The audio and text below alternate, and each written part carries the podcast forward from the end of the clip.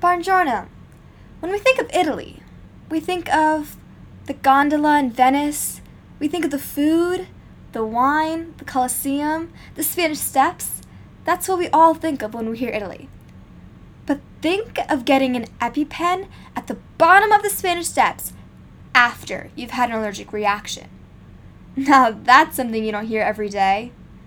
Well, that's exactly what happened to one young lady who's going to be on our show coming up next. So tune in and find out what happened, how they've handled it, and what she learned from this experience that can help you the next time you go on vacation and have an allergic reaction. So tune in to Less Panic and More Peace podcast. Hi everyone, my name is Ria Miglani.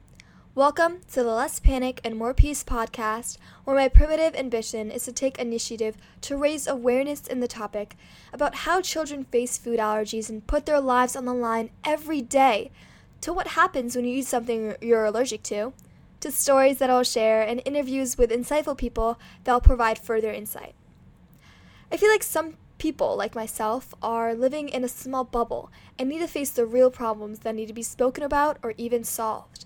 I'm not talking about how to find X, but genuine issues that matter. Throughout these series, I'll be interviewing parents or children who have allergies, doctors searching for cures, and many more. They will be sharing their stories and perspectives on food allergies that can benefit you. Wouldn't you like to feel in control if you or your child suddenly has an allergic reaction? Wouldn't you want to feel like you possibly just saved yours or your child's life? Don't you want to protect you or someone you love from an allergic reaction that could possibly be life threatening? I'm here to share stories and information that will hope- hopefully help save you for less panic and more peace. Hi, my name is Ree Miglani. I'm a 15 year old girl who has an allergy to nuts and some seafood. Whether you're a child victim to allergy reactions or have a child who has allergies, life can be very scary at times. I have a younger sister who is an allergic reaction to who has allergies to nuts, seafood, and eggs. Fortunately, she grew out of egg the egg allergy and is only allergic to nuts and seafood. Over the years, there have been multiple allergic reaction hospital visits, and my knowledge on food allergies and how to deal with them has grown. I'm here to share my stories and insights on how to deal with allergic reactions the right way while interviewing experts on this topic. Basically, what happens in an allergic reaction is that the immune system reacts by producing this antibody known as the immunoglobulin. When an allergic reaction is occurring, the antibodies attack, which releases what is known as histamine that produces the symptoms of the allergic reaction. Some symptoms consist of swelling, rash, itchiness, vomiting, hives, which one with an allergic reaction may have experienced before.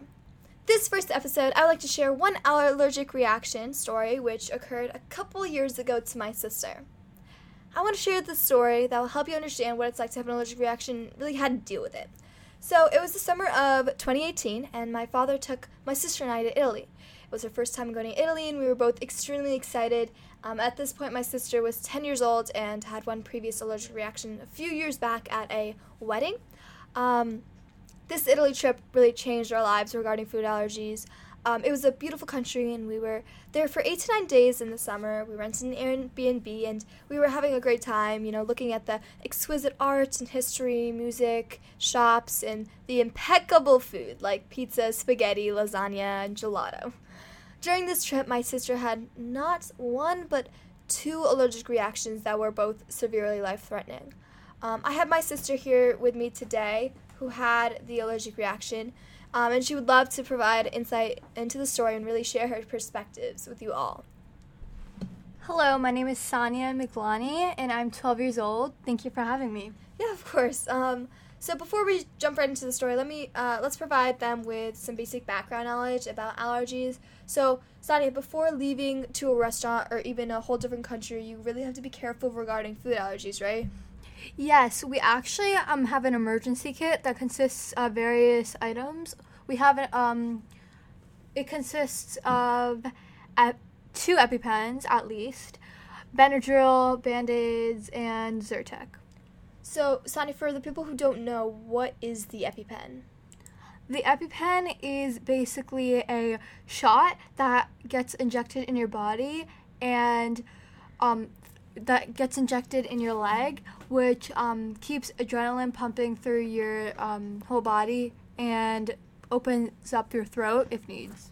Okay, so it's like basically like your savior, I guess. Like it's a needle that goes into your thigh Yeah. for about 10 seconds and then it releases um, epinephrine, which potentially opens your throat and helps you breathe.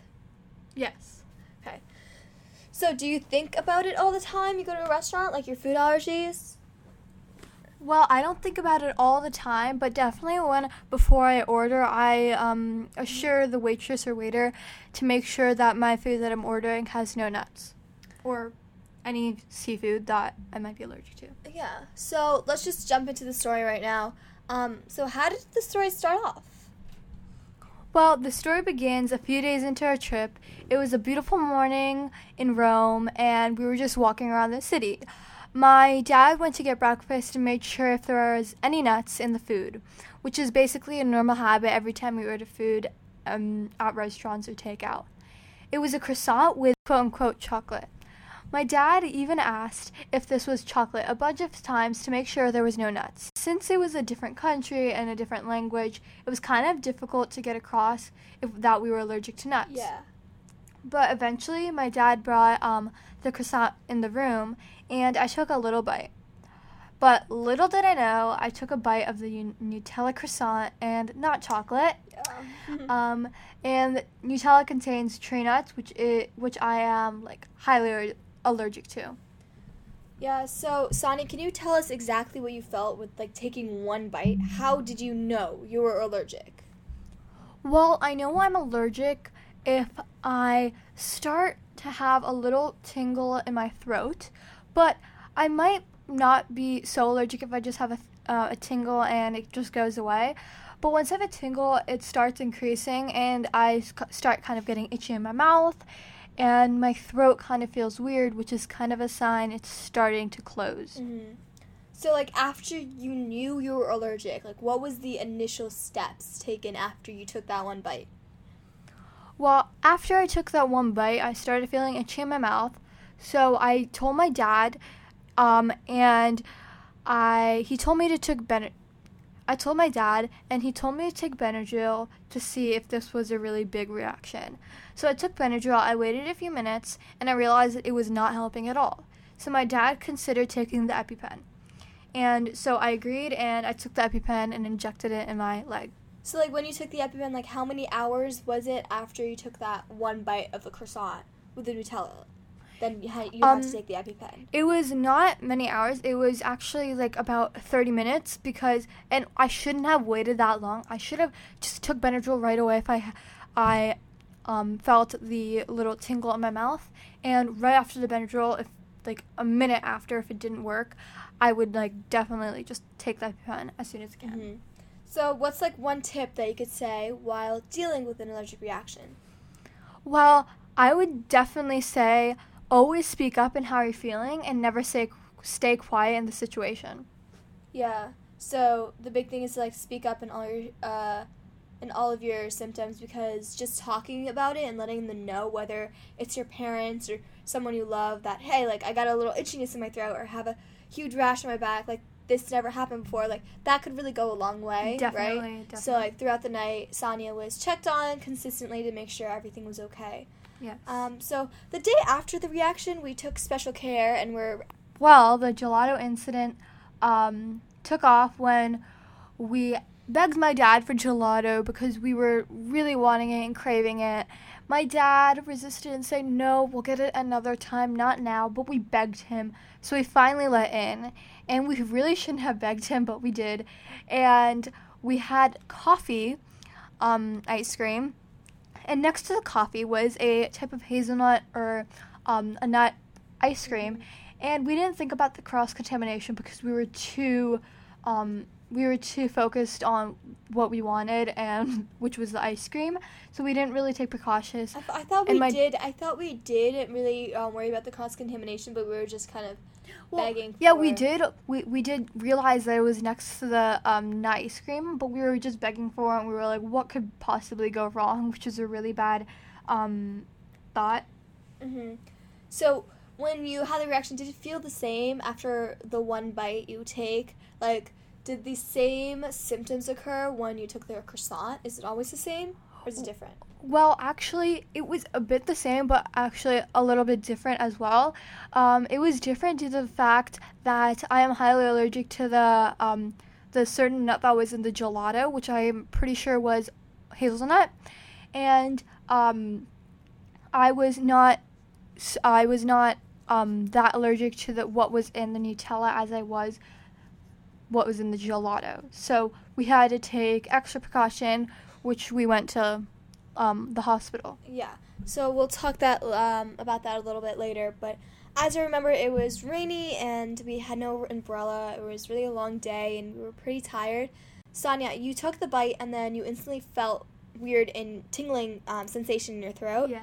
Um, and so I saw you breaking out on your on your face with a rash. What tends to happen is that everyone will kind of feel what the other person is kind of feeling.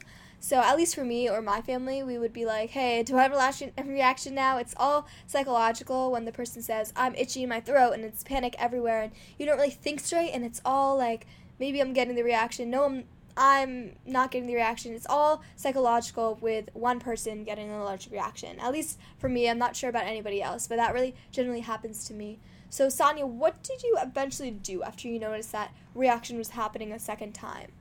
Well, um, the second reaction I had was definitely worse since I ate a nut that I was highly allergic to, and due to this, my dad felt the need to see a hospital just in case. So we went to a hospital in an Uber and called my doctor from home.